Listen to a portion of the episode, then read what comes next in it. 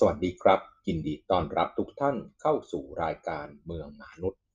รายการที่จะไปติดตามสืบค้นเสาะหา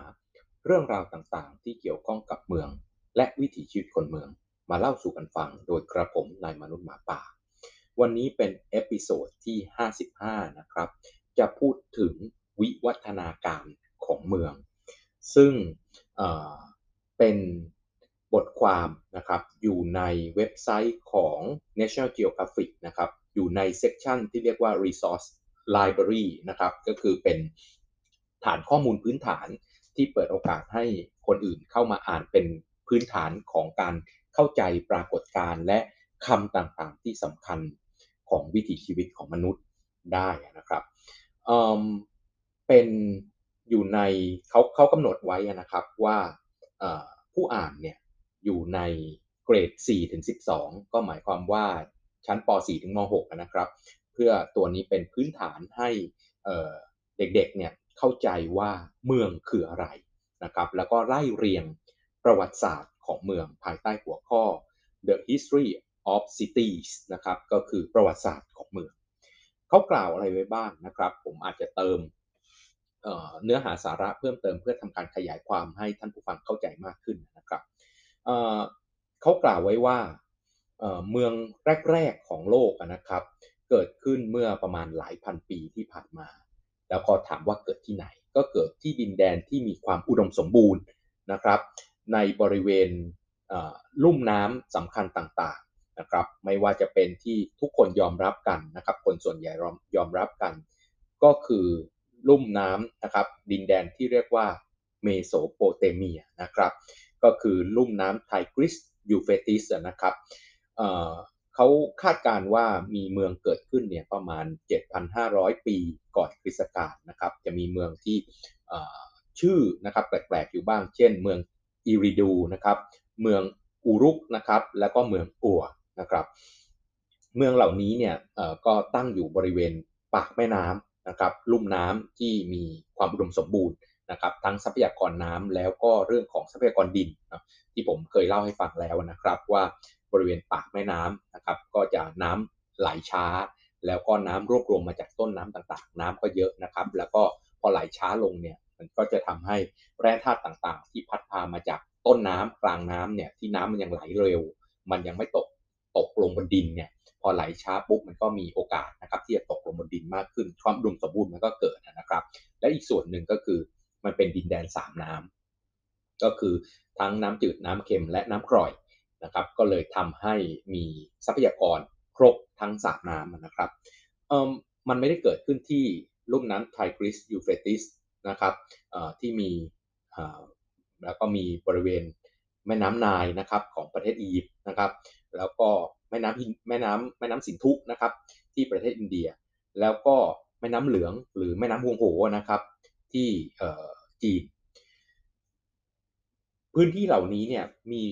พัฒนาการแบบเดียวกัน ก็คือมีน้ำที่อุดมสมบูรณ์ เพราะฉะนั้นสิ่งที่เกิดขึ้นก็คือพลเมืองนะครับประชาชนเนี่ยก็เริ่มที่จะปลูกพืชนะครับแทนที่จะอาศัยพืชที่อยู่ในป่า หรือพืชที่ขึ้นเองตามระบบธรรมชาติ แล้วก็เก็บเกี่ยวมาใช้ถ้าขึ้นก็เก็บตรงไหนมีมีพืชที่กินได้เยอะ ๆ ก็ไปอยู่ตรงนั้นนะครับ ก็เก็บพอหมด ก็ต้องย้ายไปที่อื่น แต่ว่าเมื่อปลูกพืชนะครับควบคุมทรัพยากรน้ำแล้วก็สามารถปลูกพืชอย่างถาวรในพื้นได้พื้นที่ใดพื้นที่หนึ่งได้ก็คือบริเวณปากแม่น้ำทั้งหลายเนี่ยนะครับ ก็ทำให้เลิกการเร่ร่อน แล้วก็เปลี่ยนวิถีชีวิตจากเดิมเนี่ยเป็นชนเผ่าเร่ร่อน เป็นนายพรานนะครับ ล่าสัตว์หาของป่าเนี่ยแต่ว่าเมื่อปักหลักปักฐาน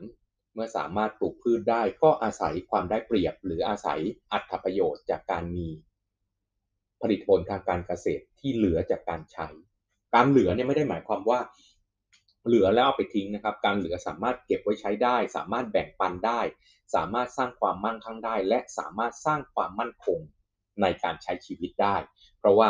ก็ต้องเข้าใจว่าผลิตผลด้านสินค้าเกษตรเนี่ยไม่ได้อุดมสมบูรณ์ ตลอดทุกปีทุกวงรอบของการผลิตหรอกครับ มันก็มีวงรอบที่เจอภัยธรรมชาติ เจอปัญหาต่างๆ ที่ไม่สามารถที่จะได้ผลผลิตอย่างเพียงพอที่จะใช้งานหรือใช้กินอยู่นะครับ แต่ว่าการที่มีวงรอบที่ความอุดมสมบูรณ์นะครับ มันมีสินค้าเหลือในรอบที่สามารถปลูกได้ดี ก็สามารถมาชดเชยกับรอบที่ขาดทุนหรือว่ารอบที่ผลิตผลนะผลิตผลฟ้าไม่ตกต้องตามฤดูกาลได้ แล้วต่อมาก็คือ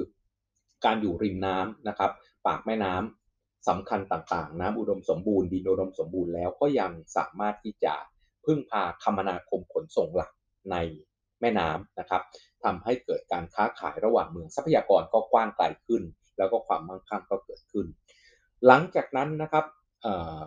หลายหลายศตวรรษที่ผ่านมาเมืองก็ขยายขนาดใหญ่ขึ้นนะครับทั้ง มีจำนวนเมืองที่มากขึ้น ขนาดของเมืองที่ใหญ่ขึ้น แล้วก็บทบาทของเมืองที่เปลี่ยนแปลงไปนะครับเมืองที่ใหญ่ที่สุดในแต่ละช่วงในแต่ละยุคแต่ละสมัยเนี่ยอาจจะมีการใช้งานแบบเมืองขนาดใหญ่เนี่ยต่อเนื่องหลายร้อยปี แต่ว่าบางเมืองก็อาจจะแบบเติบโตหรือบูมขึ้นมาเหมือนพลุครับ ขึ้นมาแป๊บหนึ่งแล้วก็ดับไปนะครับ ไม่ไม่ไม่คงความเป็นเมืองคนย้ายออกไปด้วยปัจจัยต่างๆ ไม่ว่าจะเป็น ภัยธรรมชาติโรคระบาด หรือมีเมืองอื่นที่ยกมาตี หรือไม่มีความอุดมสมบูรณ์แล้วนะครับเมืองที่เคยมีประชากรจำนวนมาก อย่างเช่น เมืองใหญ่ที่สุดทั้งหลายที่ผมเล่าให้ฟังนะครับเอ่ยชื่อมาในลุ่มน้ำเมโสโปเตเมียเนี่ยที่เป็นเมืองยุคต้นๆ แล้วก็มีคนอยู่เยอะๆเนี่ยก็วันนี้ก็ไม่ได้มีคนอยู่แล้วนะครับ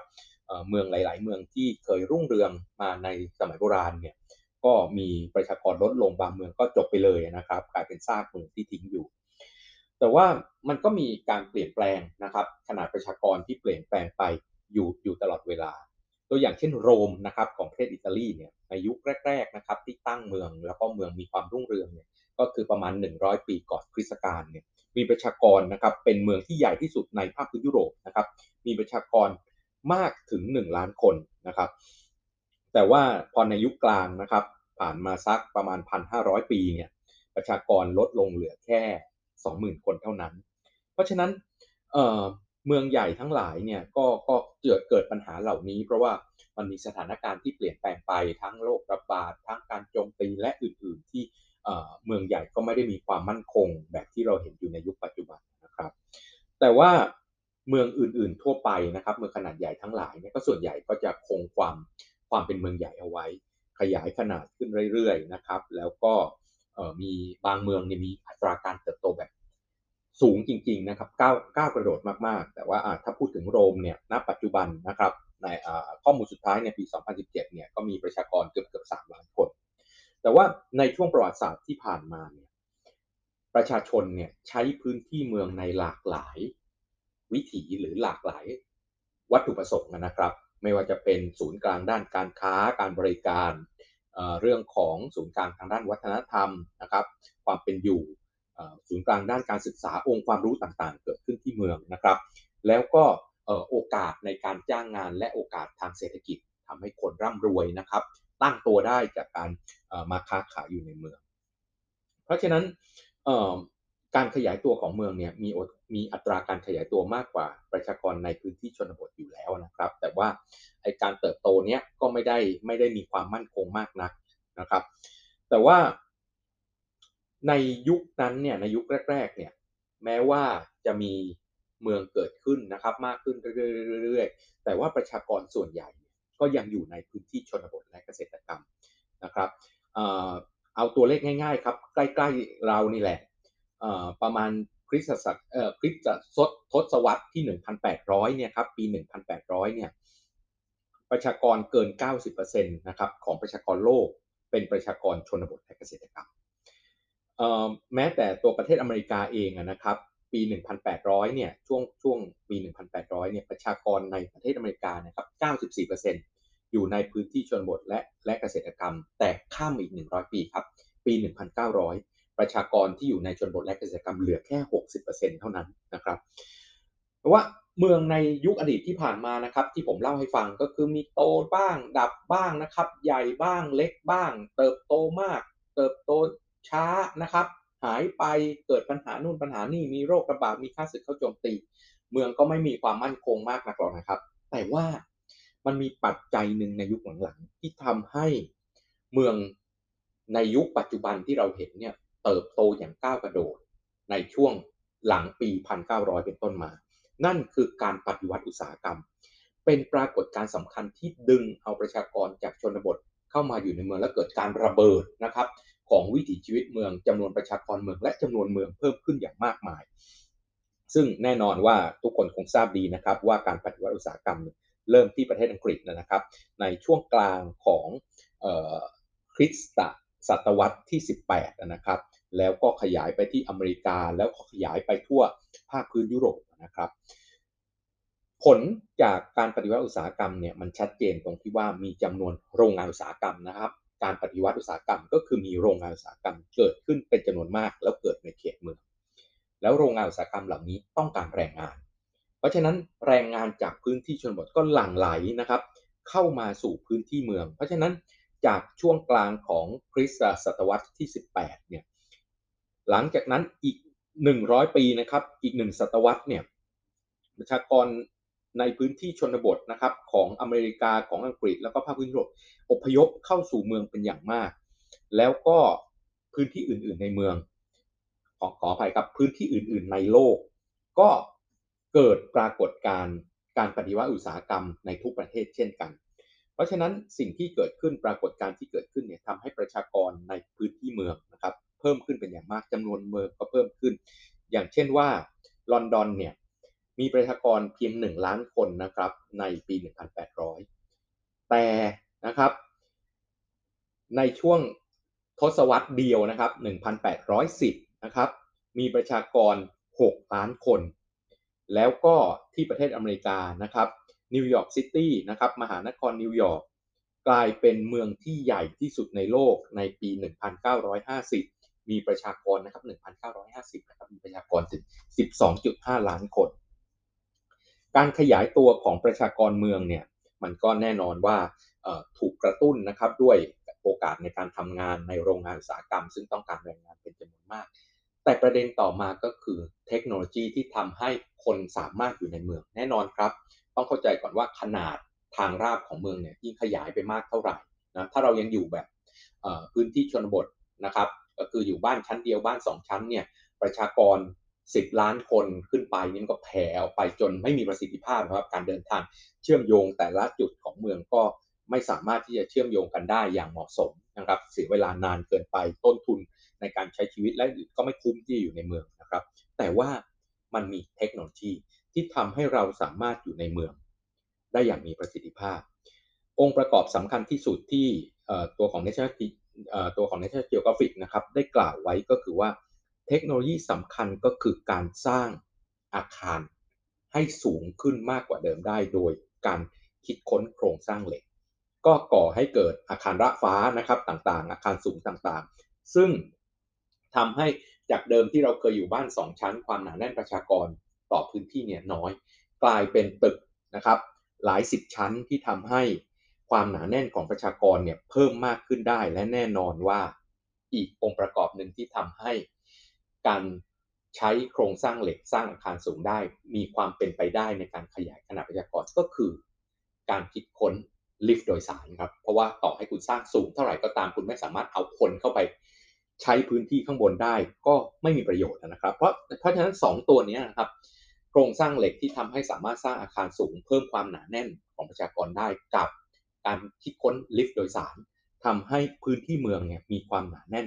เพิ่มขึ้นได้นะครับตอนนี้เนี่ยจากข้อมูลทางด้านสถิติของโลกเนี่ยบอกว่าปัจจุบันเนี่ยเกินครึ่งแล้วครับของประชากรโลกที่อาศัยอยู่ในพื้นที่เมือง แล้วก็คาดการว่าในปี 2050 นะครับ จะมีประชากรที่อาศัยอยู่ในเมืองนะครับ ทั้งโลกเนี่ยจะมีประชากรที่อาศัยอยู่ในเมืองสองในสามนะครับ หรือประมาณ66%จะเป็นประชากรเมืองแน่นอนว่ามันก็จะเกิดขึ้นจากตัวหลักๆที่เกิดขึ้นก็คือ การเกิดตามระบบธรรมชาติครับ จากเดิมนะเมืองเคยเกิดขึ้นและก็เติบโตนะครับในสมัย 1,900 เนี่ยมาจนถึง 20 กว่าปีที่แล้วเนี่ยเกิดจากประชากรชนบทอพยพเข้าสู่เมือง แต่ณปัจจุบันไม่ใช่แล้วครับ ปัจจุบันไปจนถึงอนาคต ขนาดประชากรเมืองจะขยายด้วยอัตราการเกิด เพราะว่าอัตราการเกิดของประชากรเมืองนะครับมากกว่าประชากรในพื้นที่ชนบทด้วยเรื่องของขนาดประชากรที่มากขึ้นเทคโนโลยี แล้วก็เรื่องของความสามารถในการดูแลสุขภาพที่ดีขึ้นนะครับ ก็จะทำให้อัตราการเกิดของเมืองเนี่ย มากกว่าประชากรในพื้นที่ชนบท และแน่นอนว่าสถานการณ์ที่เอื้อนเกื้อนเกื้อหนุนกันไปก็คือ ยังมีประชากรชนบทส่วนหนึ่งที่ยังย้ายเข้าสู่เมือง เพื่อจะหาโอกาสในการทำงาน แต่ปรากฏการณ์นี้มักจะเกิดในประเทศกำลังพัฒนาเป็นหลักนะครับปรากฏการณ์การเป็นเมืองนะครับ หรือที่เรียกว่า urbanization ในช่วงปีใกล้ๆนะครับในช่วงปีที่ผ่านมาเนี่ยมันเกิด เมืองอีกประเภทหนึ่งนะครับในช่วงประมาณ 20 ปีหลังเนี่ยมันเกิดเมืองอีกประเภทหนึ่งที่เขาเรียกว่าเมกะซิตี้megacity เนี่ยความหมายก็คือมีประชากรเกินกว่า 10 ล้านคนขึ้นไป อย่างเช่นมหานครนิวยอร์กนะครับโตเกียวนะก็เป็น 2 เมืองที่เป็น megacity มาตั้งแต่ปี 1950 นะครับ แล้วในปี 2018 เนี่ย มีเมืองที่เป็น megacity หรือเป็นเมืองที่มีประชากรมากกว่า 10 ล้านคนขึ้นไปเนี่ยถึง 37 เมืองทั่วโลกนะครับ แล้วก็เมืองที่เป็นเมกะซิตี้ทั้งหลายเนี่ยที่พัฒนาหรือตั้งต้นมาจากการปฏิวัติอุตสาหกรรมเนี่ยแล้วก็ขยายตัวขึ้นเรื่อยๆนะครับ ส่วนใหญ่แล้วอยู่ในยุโรปและตัวของประเทศอเมริกา แต่ว่าในปัจจุบันนะครับ เมืองใหญ่ในทวีปเอเชีย และทวีปแอฟริกาเนี่ยก็ก้าวเข้าสู่การปฏิวัติอุตสาหกรรมเช่นกัน แล้วก็มีเมืองที่เป็น megacity เพิ่มขึ้นเรื่อยๆนะครับ ในปี 2019 โตเกียวเนี่ยกลายเป็นเมืองที่มีประชากรมากที่สุดในโลก ก็คือมีประชากร 37 ล้านคนนะครับ เดลีของประเทศอินเดียมีประชากรใกล้หรือประมาณเนี่ย 30 ล้านคน เซี่ยงไฮ้นะครับ เม็กซิโกซิตี้ และเซาเปาโลของประเทศบราซิลเนี่ยก็เป็นเมกะซิตี้หรือมหานครที่มีประชากรมากกว่า 20 ล้านคน ลองดูว่าถ้ามองไปในอนาคตเนี่ยแล้วเมืองเนี่ยยังจะขยายใหญ่ขึ้นเรื่อยๆนะครับความเป็นเมืองมากขึ้นเรื่อยๆ UN นะครับหรือตัวของ United Nations เนี่ยครับก็ได้คาดการไว้ว่าในปี 2030 นะครับ จากวันนี้มี 37 เมืองที่เป็น megacity จะกลายเป็น 41 เมืองนะครับที่เป็น megacity และนะครับณวันนี้ประเทศอินเดียเนี่ยประเทศอินเดียประเทศเดียวเนี่ยก็มี 5 เมืองแล้วที่มีประชากรเกิน 10 ล้านคนขึ้นไปนะครับแล้วก็จาก 5 เมืองเนี่ยจะเพิ่มขึ้นเป็น 7 เมืองในปี 2030 นะครับแต่ว่ามันก็อาจจะไม่ใช่เราเราอาจจะคิดว่าเออ มหานครที่เป็น megacity เมืองเกิน 10 ล้านคนเนี่ยก็คงเป็นเมืองที่เราเอ่ยชื่อกันมาแล้วเราก็คงรู้จักกันหมดนะครับ แต่จริงๆแล้วไม่ใช่ครับ มีเมืองหลวงของประเทศคองโกครับ ชื่อคินชาซาก็เป็นเมืองที่เป็น megacity นะครับณวันนี้มีประชากร 11.6 ล้านคน แล้วก็เป็นเมืองที่เติบโตเร็วที่สุดในโลก แล้วก็อาจจะแซงเมืองที่เป็น megacity นะครับ มีขนาดประชากรแซง เมืองที่เป็น megacity ที่เราคุ้นเคยนะครับ คุ้นชื่อกันอยู่เนี่ยอย่างรวดเร็วต่อไปในอนาคตนี้สิ่งที่เกิดขึ้นกับ megacity เมืองขนาดใหญ่นะครับ และเมืองต่างๆ ที่มีขนาดใหญ่เนี่ยมันคืออะไร จะเห็นว่าเมืองในยุโรปเมืองในตัวของทวีปอเมริกาเนี่ยมันพัฒนามาจากการพัฒนาอุตสาหกรรมนะครับ การปฏิวัติอุตสาหกรรมยุคแรกๆแต่ว่า เมืองในทวีปแอฟริกา แล้วก็เมืองในทวีปเอเชียเนี่ยกำลังมีปัญหานะครับ เมื่อเมืองที่ไม่ได้จัดเตรียมโครงสร้างพื้นฐานให้พร้อมเนี่ยก็มีปัญหาครับ เรื่องของตัวของบริการสาธารณะเนี่ยมันโตไม่ทันขนาดประชากรเมืองที่เพิ่มขึ้นอย่างรวดเร็วนะครับ เพราะว่าเมืองที่เกิดจากการทำการปฏิวัติอุตสาหกรรมเนี่ยมันไม่ได้ค่อยๆโตนะครับ เมื่อมี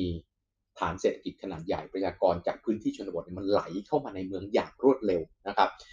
คาดการว่าจีนเนี่ยทั้งประเทศเนี่ยมีประชากรเมืองนะครับที่เพิ่มขึ้นเนี่ยวันละมากกว่า1 0 0 0 0แสนคน คือคนจากพื้นที่ชนบทในอพยพเข้าสู่เมืองนะครับมากกว่า1 0 0 0 0แสนคน เฉพาะในมหานครปักกิ่งและเซี่ยงไฮ้นะครับเมืองอื่นๆ รวมกันเนี่ยน่าจะ5 0 0แสนถึง 1 ล้านคนนะครับถ้านับเมืองอื่นๆ ขนาดกลางขนาดเล็กด้วย เมืองที่มีปัญหามากๆนะครับก็จะอยู่ในทวีปเอเชีย และในทวีปแอฟริกา อย่างเช่น เมืองลากอสนะครับของประเทศไนจีเรียนะครับเป็นเมืองใหญ่ที่สุดของทวีปแอฟริกาเนี่ยมีประชากร 12.6 ล้านคนนะครับแต่ว่า 2 ใน 3 ของประชากร 12.6 ล้านคนเนี่ยอาศัยอยู่ในสลัมหรือชุมชนแออัดนี่แหละครับเพราะฉะนั้นประชากรที่เพิ่มขึ้นนะครับไม่ใช่เพียงแต่ว่า การอพยพจากชนบทเข้าสู่เมืองเท่านั้นนะครับ ประเทศกำลังพัฒนาเนี่ยยังมีอัตราการเกิดที่สูงกว่าประเทศด้อยพัฒนาประเทศพัฒนาแล้วนะครับ ที่อัตราการเกิดใกล้เคียงศูนย์หรือบางบางประเทศติดลบไปแล้วเนี่ยแต่ประเทศกำลังพัฒนาเนี่ยอัตราการเกิดนะครับ ยังเป็นบวกสูงมากอยู่ เพราะฉะนั้นสิ่งที่จะเกิดขึ้นก็คือว่าเมืองโตเร็วเกินกว่าที่โครงสร้างพื้นฐานจะตามทัน เราจึงเห็นมหานครทั้งหลายในโลกเนี่ยนะครับ มีปัญหารถติด นะครับ มีปัญหาชุมชนแออัด มีปัญหากับความไม่เพียงพอของโครงสร้างพื้นฐานต่างๆ ซึ่งเป็นปัญหาใหญ่ของเมือง โดยเฉพาะยิ่งคุณภาพชีวิตของกลุ่มคนลดคนด้อยโอกาส เพราะฉะนั้นสิ่งที่ตัวของ National Geographic กล่าวไว้เนี่ยก็คือประเด็นสำคัญว่าmegacity ยังโตขึ้นเรื่อยๆ แล้วเราจะรับมือกับมันอย่างไรในอนาคต